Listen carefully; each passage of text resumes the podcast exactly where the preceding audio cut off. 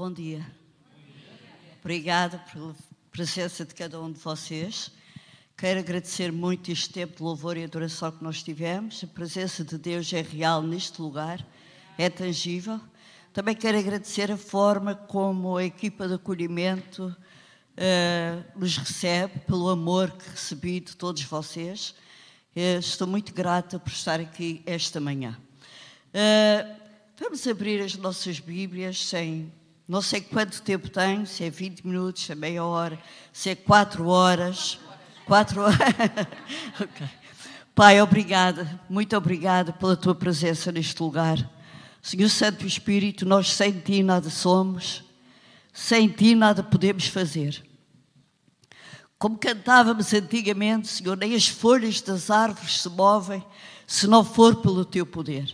Que nesta manhã, Senhor, o teu poder se mova neste lugar. Ó oh, Deus querido, que a tua presença neste lugar, que já é real, toque profundamente a vida de cada um de nós, nos sare, nos cure, nos liberte e nos traga consolo em nome de Jesus. Sobretudo, Senhor, que a tua presença, através da tua palavra, nos leve, Senhor, a olhar só para ti, Senhor, o autor e consumador da nossa fé. Muito obrigada, muito obrigada, Pai. Obrigada, Jesus. Obrigada, Senhor Espírito Santo em nome de Jesus. Amém.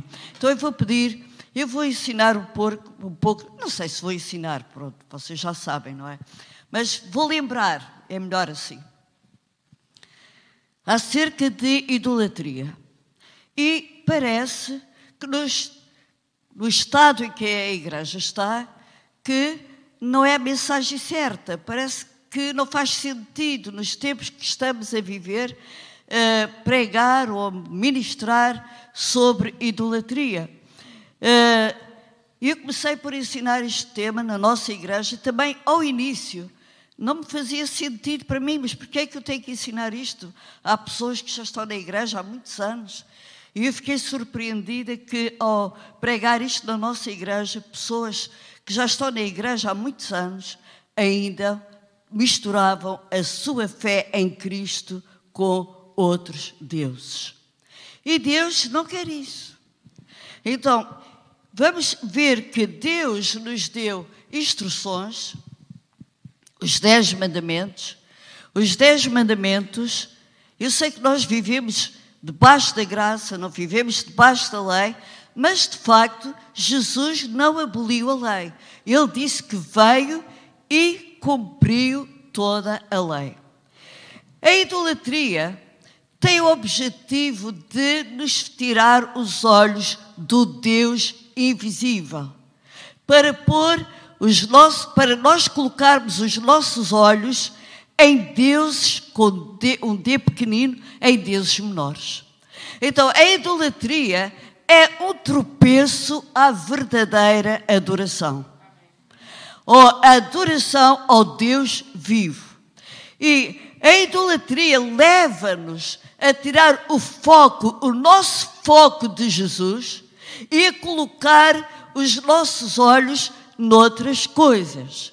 Então, o diabo, sabendo disso, ainda nos engana por vezes com idolatria e superstições. E eu quero dizer que, mesmo na igreja evangélica, eu posso vos dizer e garantir que ainda há tipos de idolatria e de superstição. Eu fico admirada quando vejo eh, cristãos ainda ver horóscopo, por exemplo, e dirigir a sua vida por aquilo. Eu fico admirada quando eu vejo cristãos, quando se encontram, perguntam: é que mas tu nasceste? Ah, eu nasci em fevereiro. Ah, então és do signo tal. Olha, és assim, assado, cozido e frito. Eu fico admirada porque nós, o nosso Deus é muito superior a esse tipo de coisas. E o nosso destino está em Cristo Jesus. Então, o propósito da idolatria é tirar os nossos olhos de Jesus, da Sua palavra, tirar os nossos olhos de Deus. Então, a idolatria, Jesus disse: Eu sou o caminho, a verdade e a vida. Então, a idolatria tem o objetivo de quê? De nos tirar do caminho e nos fazer seguir outros caminhos, como eu acabei de mencionar, como a superstição. A superstição é mais do que muita em algumas, em algumas vertentes da igreja evangélica. Portanto, eu não estou a pregar nada uh, de, nenhuma heresia. Uh, então, o primeiro, primeiro ponto, Jesus diz: Eu sou o caminho. A idolatria vem e nos mostra outros caminhos, nos mostra alternativa. Mas eu quero dizer, aqueles que me estão a ouvir aqui, aqueles que me estão a ouvir em casa, que o caminho para o céu não há alternativa, o caminho é Jesus. Aquele, aquela frase que nós ouvimos, que todos os caminhos vão dar a Roma, eu quero dizer que todos os caminhos não levam ao céu. Só há um caminho para o céu. Esse caminho chama-se Jesus Cristo. Ele é o caminho. Não é um dos caminhos, ele é o único caminho. Depois vemos que a idolatria leva-nos a, a pôr os olhos naquilo que não é verdade. Jesus disse: Eu sou o caminho, eu sou a verdade. A idolatria e todo o tipo de superstição é mentira. Leva-nos à mentira e a algo vão. Não é verdadeiro. Então a, a idolatria leva-nos para caminhos que não é o caminho que é Jesus e leva-nos para a mentira, porque todos os deuses nós podemos ver na Bíblia que são falsos, são mentira. E depois Jesus continuando diz: Eu sou a vida. E nós podemos ver que a idolatria, podemos ver pela palavra de Deus, não sei se vou ter tempo para isso, que a idolatria nos leva à morte, morte espiritual. Então, esta é a razão porque estou na nossa igreja em Alverca já há duas semanas, vou continuar para a próxima semana. Hoje, um jovem disse-me assim: Pastora, vai sair? Vou. Então não vai estar cá hoje. Não é a pastora pregar hoje. Não. Então quando é que vai acabar aquele assunto da idolatria? Olha, no outro domingo. então é o seguinte, porque há realmente muita coisa misturada. As pessoas estão a misturar muita coisa. Mas eu quero dizer o seguinte: Deus não se mistura com esse tipo de coisas. Ele é muito superior a esse tipo de coisas. Então vamos ver aqui em Êxodo capítulo 20, para começar.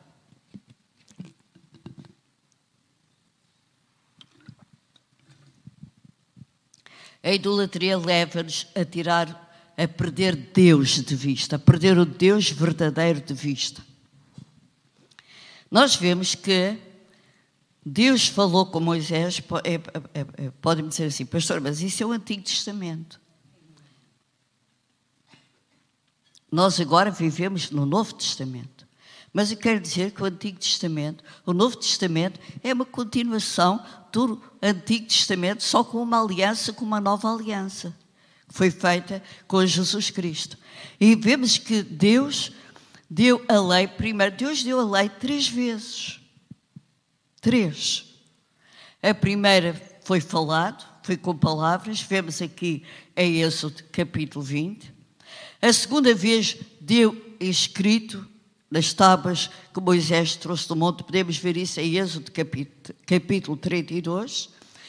E a terceira vez, outra vez por escrito, em, em Êxodo capítulo 34. Eu não me vou debruçar uh, sobre isso por uma questão de tempo.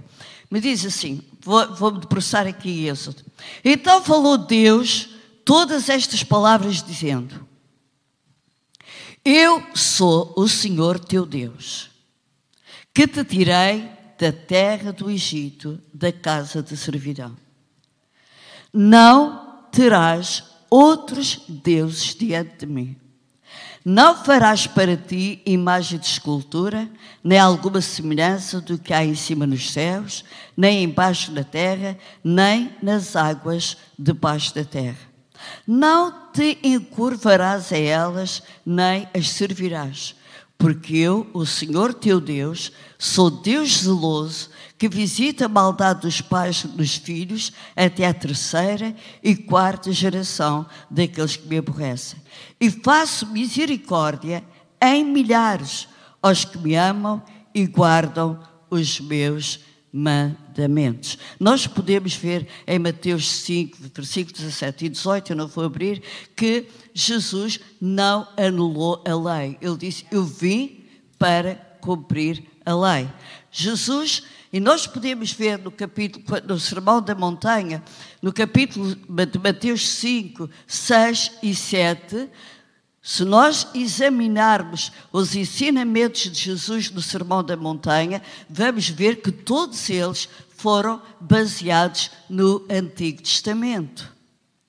Então, todo o ensinamento de Jesus no Sermão da Montanha, da montanha eu poderia dizer assim: Jesus veio a reaplicar a lei, ou seja, veio aplicar a lei novamente, só que de uma forma mais aprofundada. De tal maneira que diz assim: Jesus, Jesus disse: Olha, isto é só para dar um exemplo, depois vocês podem ler melhor em casa. Mas Jesus dá o um exemplo e diz assim: Olha, que eu viste dizer? Quando é, no Antigo Testamento era olho por olho, dentro por dentro, não é? Mas Jesus foi cavou mais fundo e disse: Olha, antigamente era olho por olho, dedo por dentro, mas agora não é assim. Agora, se o teu irmão te ofender, perdoa. Se ele pedir para tu andares uma milha, anda duas. Ou seja, ainda vai aprofundar mais a lei. Então vamos dizer assim: Eu sou o Senhor teu Deus que te tirei da terra do Egito. Veja aqui uma coisa interessante. Deus está a dizer: Eu sou o Senhor teu Deus. Deus está a dizer: eu sou o teu Deus. Eu quero estar em primeiro lugar na tua vida. Eu quero ser a totalidade da tua vida. Eu não preciso que tu acrescentes qualquer outro Deus a mim, porque eu sou completamente suficiente para sustentar a tua vida todo o tempo que tu viveres aqui. Então Deus está a dizer assim: Eu Veja aqui. Eu sou o Senhor teu Deus, que te tirei da terra do Egito. Vemos aqui que o povo de Deus era de Deus duas vezes. Primeiro, porque Deus o criou. Segundo, porque Deus o resgatou da escravidão do Egito e trouxe para a terra prometida. E isto é o um exemplo para nós. Nós somos de Deus duas vezes, irmãos. Deus nos criou à sua imagem e semelhança e Deus nos resgatou da, da escravidão e da maldição do pecado no qual nós vivíamos. Eu não sei, os irmãos, eu era uma grande pecadora. Vocês não sei, eu sei quem eu era. E sei que se não fosse Deus e a sua grande misericórdia, jamais eu seria a pessoa que sou hoje. Eu sei. Eu sei os caminhos que eu andei. Eu sei aquilo que eu fiz. É com, muito, com muita humildade do meu coração que estou a ministrar para vocês hoje. Nós somos de Deus duas vezes. Deus nos criou à sua imagem e semelhança e Deus nos resgatou do reino das trevas e nos transportou para o reino do Filho do seu amor. Nós somos dele, irmãos. Então, isto é, é pregar sobre idolatria, acerca de idolatria, se calhar de uma forma diferente, mas foi a forma que Deus revelou ao meu coração recentemente. Eu já preguei sobre idolatria muitas vezes, há muitos anos para cá, até que um dia deixei de o fazer. E Deus acordou-me novamente para isso. Depois diz: Que te tirei da terra da servidão. Ou seja, que te tirei da escravatura que tu vivias, porque nós querendo ou não admitir, nós éramos escravos de Satanás, nós éramos escravos do espírito que domina este mundo. Para as pessoas que queiram ou não acreditar isso que a Bíblia diz. E depois diz: Não terás outros deuses diante de mim. Então, não acrescentes nada nas tuas crenças, não acrescentes nada a mim porque tu não precisas de acrescentar mais nada. Deus é suficientemente poderoso para nos levar até o final da nossa vida em vitória, irmãos. Amém? E depois diz: Não farás para ti imagem de escultura, nem alguma semelhança do que há em cima nos céus, depois podemos continuar. Vocês podem perguntar assim, pastor, e o Novo Testamento fala disto? Fala. Vocês podem, por exemplo, em casa, porque não vou abordar isso hoje, podem ler o livro de Romanos, capítulo 1, por, por favor. Podem ler Atos, capítulo 17. Fala lá sobre idolatria.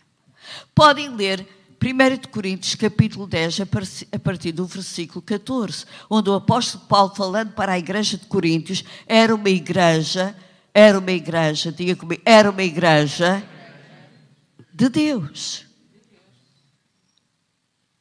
No entanto, havia pessoas na igreja de Coríntios que ainda praticavam a idolatria.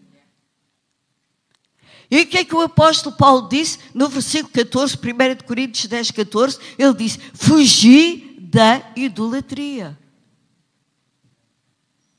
Fugi de toda a forma de idolatria.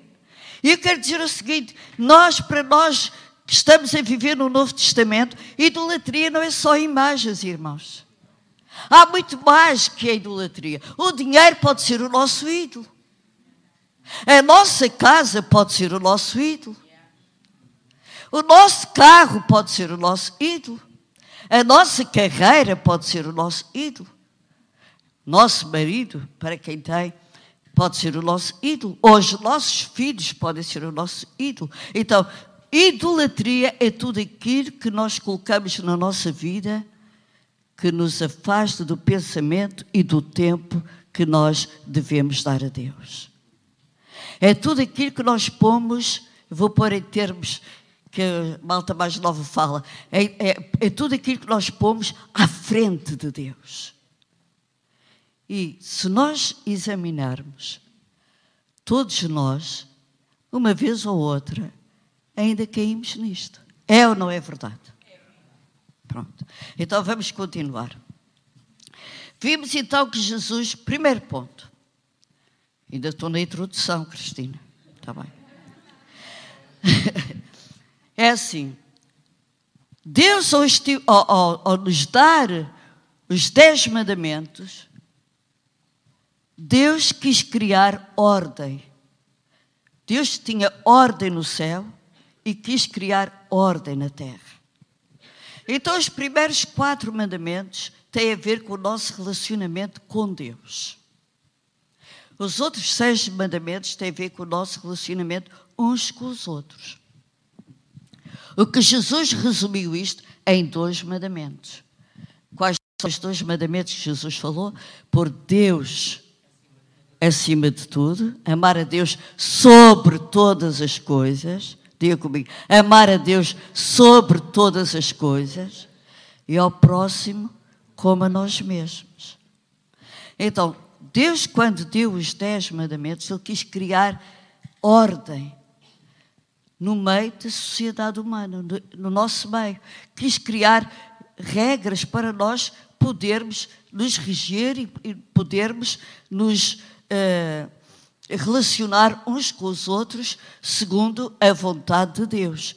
Então vemos que esses mandamentos, a lei transcende o Antigo e o Novo Testamento, vai para além disso. Está bem? Então, segundo ponto, a lei é uma lei. Eu estou a correr, está bem? A que horas terminamos o culto? Eu não faço ideia. Duas da tarde?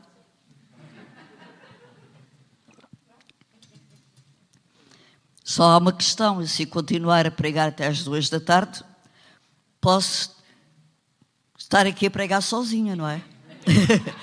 e eu não quero. Então podemos ver pela palavra de Deus que os mandamentos são expressão da vontade de Deus para nós.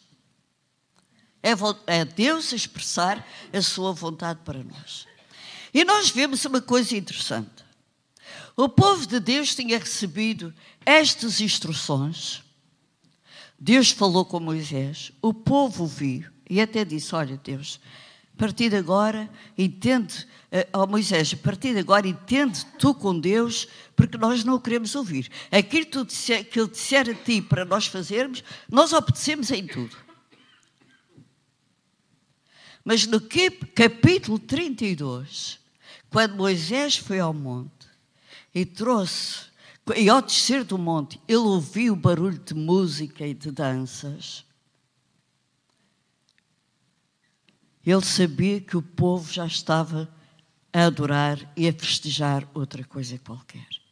O povo rapidamente se esqueceu daquilo que Deus tinha dito. E a minha pergunta para vocês, eu faço para mim. Não é que nós rapidamente nos esquecemos daquilo que Deus nos fala? Quem é que tem esta. Olha, eu às vezes esqueço-me. Deus diz-me: Olha, Maria José, a partir de agora faz assim e tal e tal. Está bem, Deus e tal. Mas às vezes esqueço. Às vezes até esquecemos daquilo que está escrito na Bíblia. Então, por isso mesmo que está, Deus deu a lei três vezes. Quer ficar escrito, ficar registado, para o povo se lembrar. E quando Moisés viu que desceu e chegou até ao povo que estava a festejar, ele ficou muito irado, uma ira santa não sei se é santo, estou eu aqui a dizer. Eu não sei avaliar a ira se Moisés foi santo ou não. Mas uma ira levantou-se dentro dele, que ele,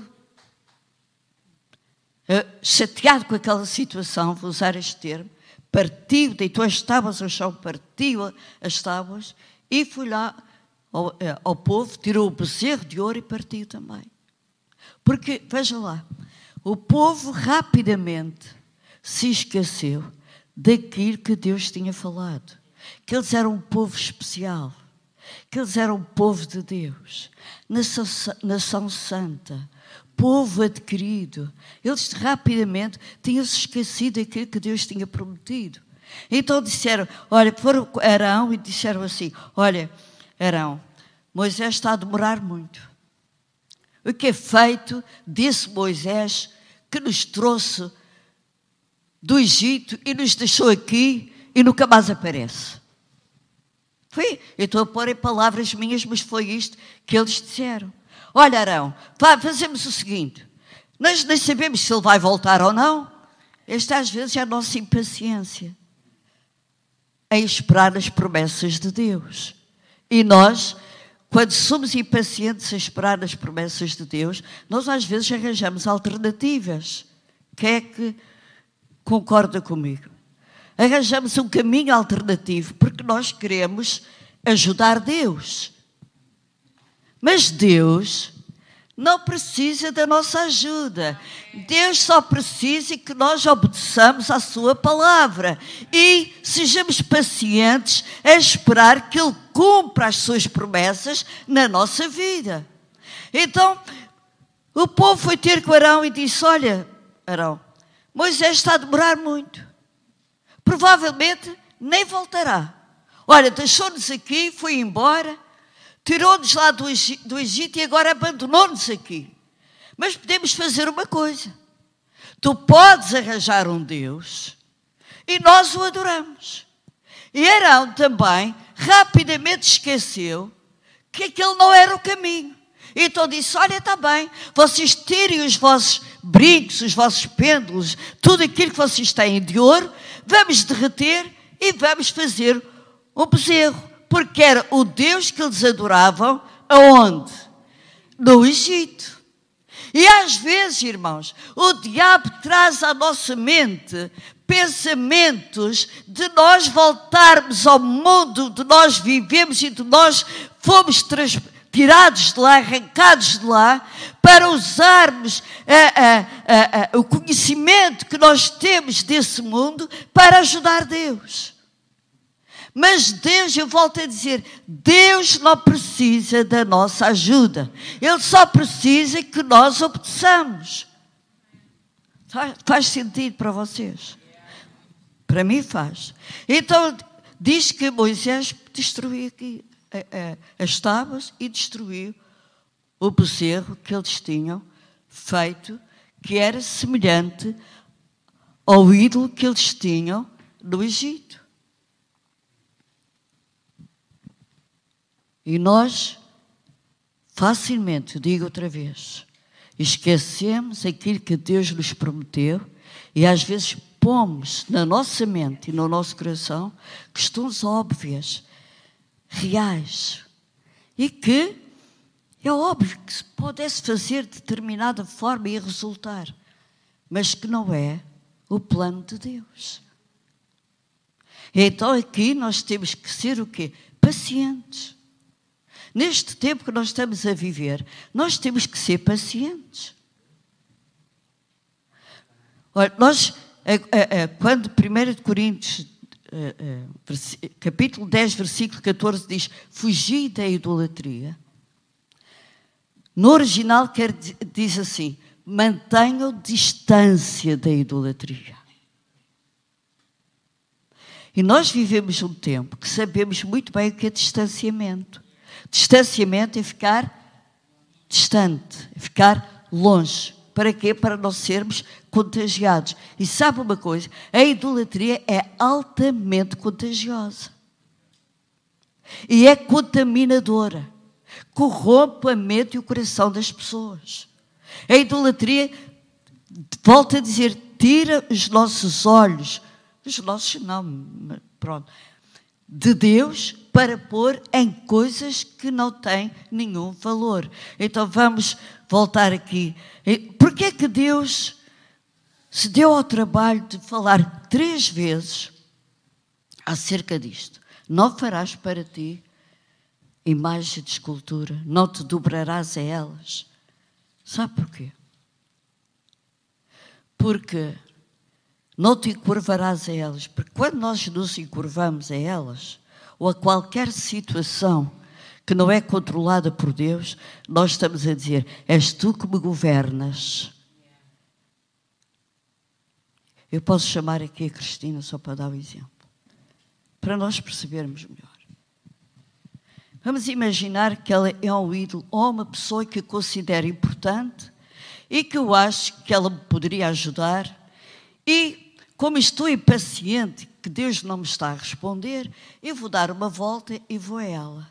E vou a ela e digo: Olha, Cristina, com todo o respeito, tu podes me ajudar, isto, aquilo e o outro e o outro. Estou a dar autorização a ela para para ser ela governar a minha vida. E Deus não quer isso, irmãos. Ele quer ser o único a governar a nossa vida.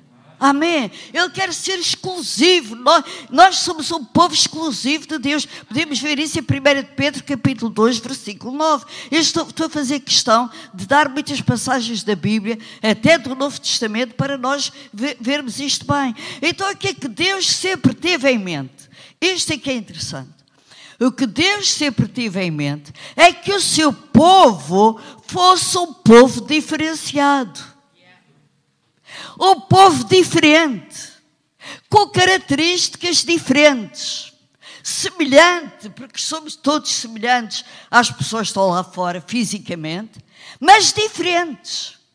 Somos semelhantes fisicamente, trabalhamos como as outras pessoas, temos uma casa como as outras pessoas, eh, temos marido e filhos como as outras pessoas, mas eh, nós somos diferentes, porque o Espírito de Deus está em nós. As características de Deus estão-se a revelar em nós. Então, Deus sempre quis um povo diferenciado. E sabem onde é que começa a nossa diferença? Estou quase a acabar, não fiquem assustados, está bem? A primeira diferença que nós fazemos como cristãos e filhos de Deus, nascidos de novo, a primeira diferença que nós fazemos é na nossa adoração.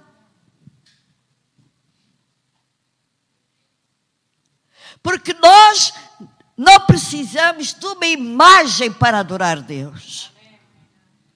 Nós não precisamos de uma estátua para adorar Deus. Nós não precisamos santinhos espalhados pela parede para adorar a Deus. Nós adoramos a Deus em espírito e em verdade, conforme Jesus ensinou à mulher samaritana. Eh, que está em João capítulo 4, versículo 28. Vem a hora, e, eh, versículo 24, desculpem. Vem a hora, e a hora é em que os verdadeiros adoradores adorarão o Pai em espírito e em verdade. Nós não precisamos e Deus não quer de forma alguma que nós tenhamos imagens para o adorar. Ele quer ser adorado de coração para coração. Ele quer ter, ele quer ser o número um da nossa vida. Às vezes não é fácil, não é? Quem é que sabe o que estou a dizer? Às vezes não é fácil Deus ser o número um. Mas Ele quer ser o número um da nossa vida. Ele quer ser a totalidade da nossa vida. Ele quer ser a fonte inesgotável da nossa vida. Ele quer ser uma fonte sem limites na nossa vida. Ele quer, como diz o salmista, Ele quer que todas as nossas fontes estejam nele. E por isso Deus instituiu estes, estes mandamentos: não adorarás outros deuses. Eu quero dizer, por muito que nós amemos os nossos filhos, eles não podem ocupar o lugar de Deus. Por muito que nós amemos o nosso marido, nós não podemos ocupar o lugar, eles não podem ocupar o lugar de Deus. Por muito que nós amemos o ministério, o ministério não é, não pode ocupar o lugar de Deus. Por muito como pastor que eu amo a igreja e eu amo a igreja, mas a igreja não pode, no meu coração não pode ocupar o lugar de Deus.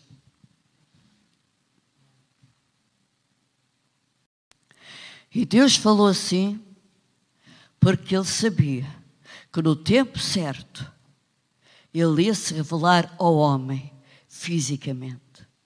E esse tempo aconteceu quando Jesus nasceu aqui na terra, quando Jesus se fez homem e habitou no meio de nós. E como o apóstolo João dizia, e nós o vimos e o sentimos. Nós não tivemos esse privilégio de o ver fisicamente. É pela fé, irmãos. A nossa adoração é uma adoração pela fé. O nosso serviço a Deus é pela fé, nós não vemos. Oh, pastor, mas eu às vezes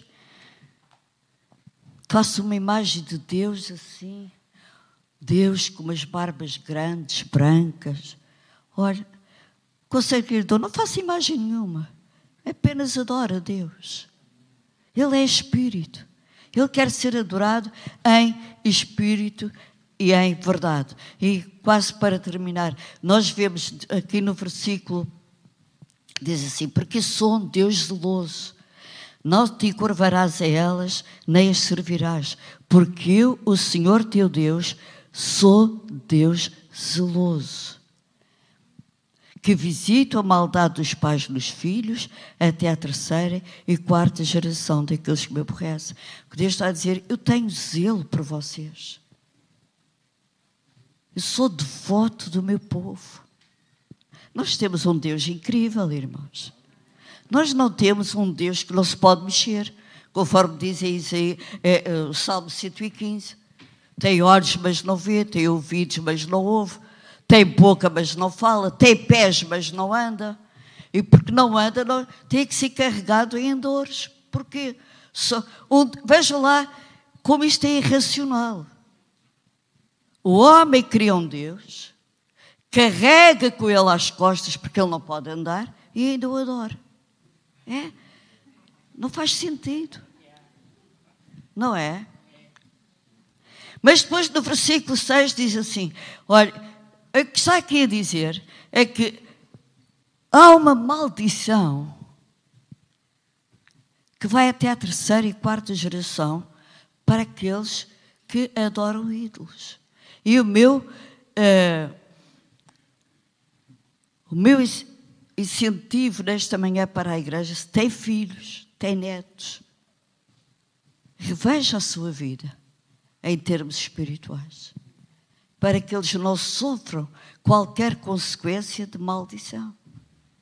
Porque desde no versículo 6 diz assim: E faço misericórdia em milhares aos que me amam e guardam os meus mandamentos. Então nós vamos escolher o que, irmãos? Vamos escolher adorar a Deus em espírito e em verdade. Vamos ser aquele povo diferenciado. Que Deus sempre desejou que o seu povo fosse um povo diferenciado. Nós somos diferentes. Ai, pastor, está a dizer isso? Não, não é sem qualquer complexo de superioridade. Porque se nós somos diferentes, devemos unicamente, única e exclusivamente ao nosso Senhor Jesus Cristo que morreu por nós. E que Deus teve misericórdia de nós e nos alcançou. Nestes dois mandamentos que Jesus deu, amarás a Deus sobre todas as coisas e ao próximo como a ti mesmo, nós estamos a cumprir toda a lei e os profetas. Então é aqui que nós precisamos de rever a nossa vida. Está, eh, eh, nós vamos ver que, porque é que vamos rever a nossa, eu quero pôr isto de forma não não magoar ninguém. Uh, Porquê é que precisamos rever a nossa vida? Porque há, às vezes nós fazemos braço de ferro com Deus. Oh Deus, só faço se for desta forma. Se não for desta forma assim, assim, então não. E ficamos ali a fazer braço de ferro com Deus. Não vale a pena, irmãos. Porque quem é que vai fazer braço de ferro com aquele que tem todo o poder no céu e na terra e debaixo da terra? Vamos perder não é? Então não vamos fazer. Uma das, das coisas para que nós podemos ver no nosso crescimento espiritual é a forma como nós vamos deixando tudo de forma gradual, vamos deixando todo o tipo de idolatria. É de forma gradual. Ninguém deixa a idolatria assim do, da noite para o dia. Vou dar um exemplo. Quando eu me converti, o meu marido converteu-se um ano depois, eu quero dizer, uma coisa que às vezes é difícil para as pessoas na igreja é uh, aceitar a doutrina de dízimos e ofertas. Para ele não foi nada difícil. Ele entendeu logo, começou a praticar logo. Mas esta questão da idolatria fazia-lhe muita confusão. Ele era devoto da Senhora de Fátima. Ele tinha uma Senhora de Fátima de prata na mesa de cabeceira. E aquilo. Uh, mexia com ele. Ele não, não, é, não tinha coragem de desligar-se daquele ídolo. E levou algum tempo. Então o que é que ele pensava? Pensava aquilo que muita gente diz. Pensava aquilo que o Espiritismo, por exemplo, diz: que Deus é uma pessoa muito ocupada e que precisa de outros deuses para o ajudar. Oh, meus queridos irmãos, qual é o pai que não tem tempo para dedicar um minuto, cinco minutos, uma hora ao seu filho. Deus não é como nós. Ele é soberano. Ele tem tempo para nós. Ele não precisa de, qual, de, ajuda de qualquer outra coisa. Não precisa de ajuda de qualquer guia. Não precisa de ajuda de qualquer horóscopo. Não precisa de ajuda de qualquer imagem. Não precisa de ajuda de qualquer superstição. Porque Ele é suficientemente poderoso para cuidar de nós. Amém. Então Deus quer um povo diferenciado. Um povo diferente. Um povo distinto. Quem é que gosta de ser distinto? Todos nós. Um povo distinto. Porquê? Porque nós somos chamados pelo seu nome. E vamos, só para terminar, abrir a nossa Bíblia em 1 de Coríntios. Desculpem. Mas eu aconselhava vocês a lerem 1 de Coríntios, capítulo 10. Sobretudo a partir do versículo 14. Mas aí, 1 Pedro, versículo 2, capítulo 2, versículo 9, vemos que Deus quer um povo notável. Ele já nos fez isso.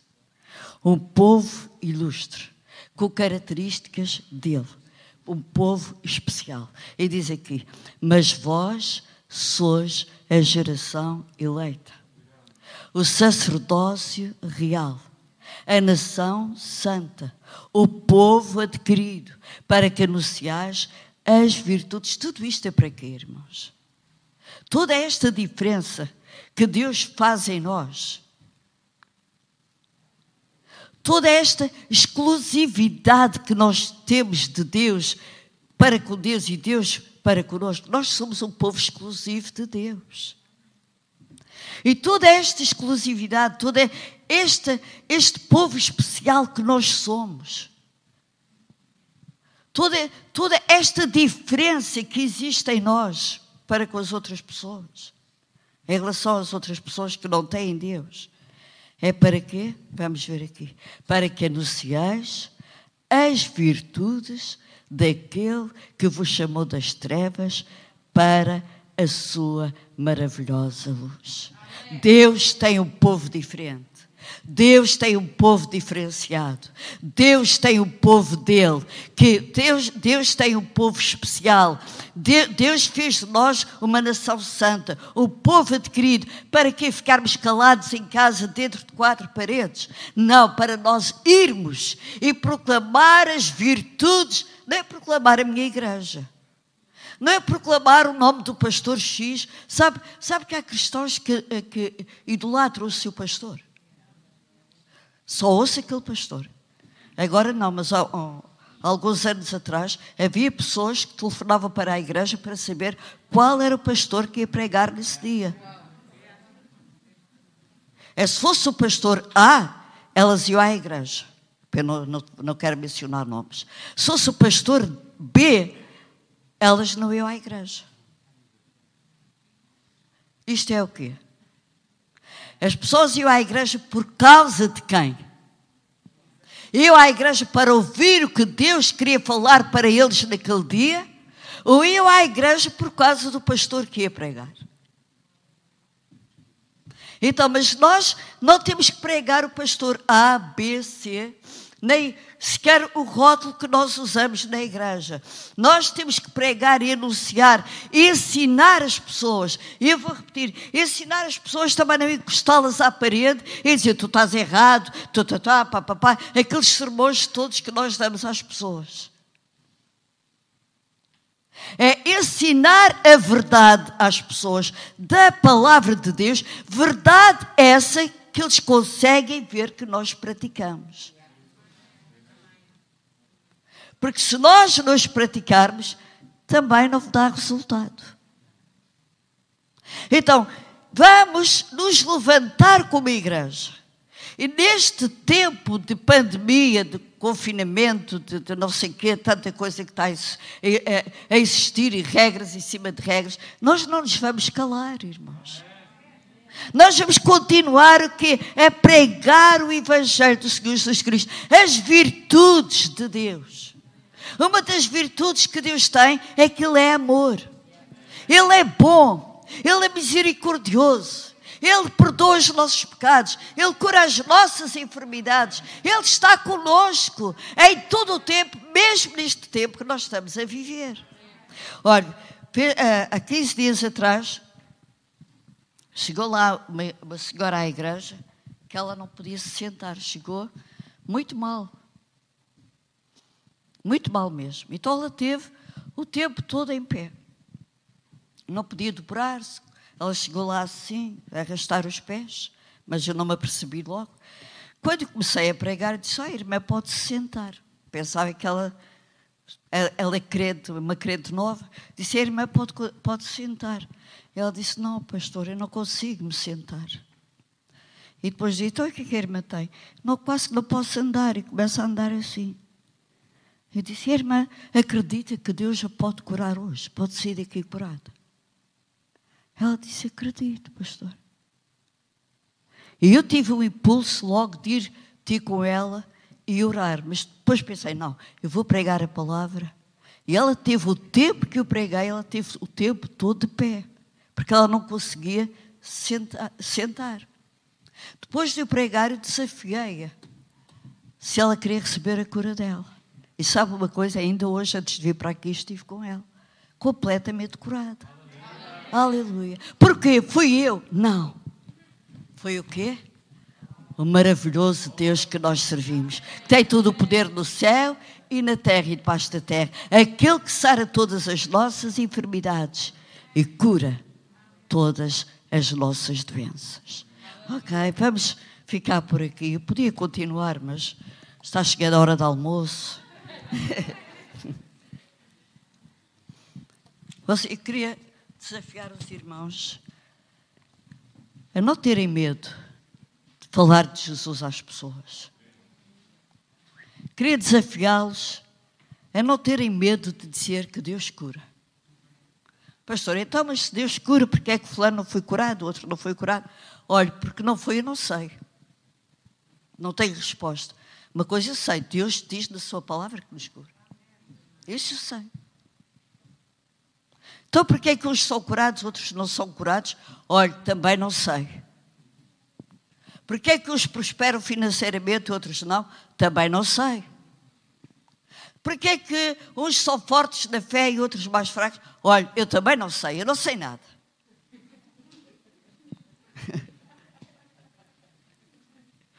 Uma coisa eu sei, é que a Bíblia é a verdade. Amém. Amém. E quando nós a pomos em prática, nós vemos os resultados. Isso eu sei. Porquê é que umas vezes funciona, outras não, dá com uns, não dá com outros? Não sei, não me pergunto. Porque eu não sei. Aliás, eu tenho 38 anos de ministério, cada vez sei menos. Parece que com o tempo ainda sei menos. Acho que no início sabia tudo. no início sabia tudo. No início, quando Deus nos chamou para o ministério, pensava que ia mudar o mundo.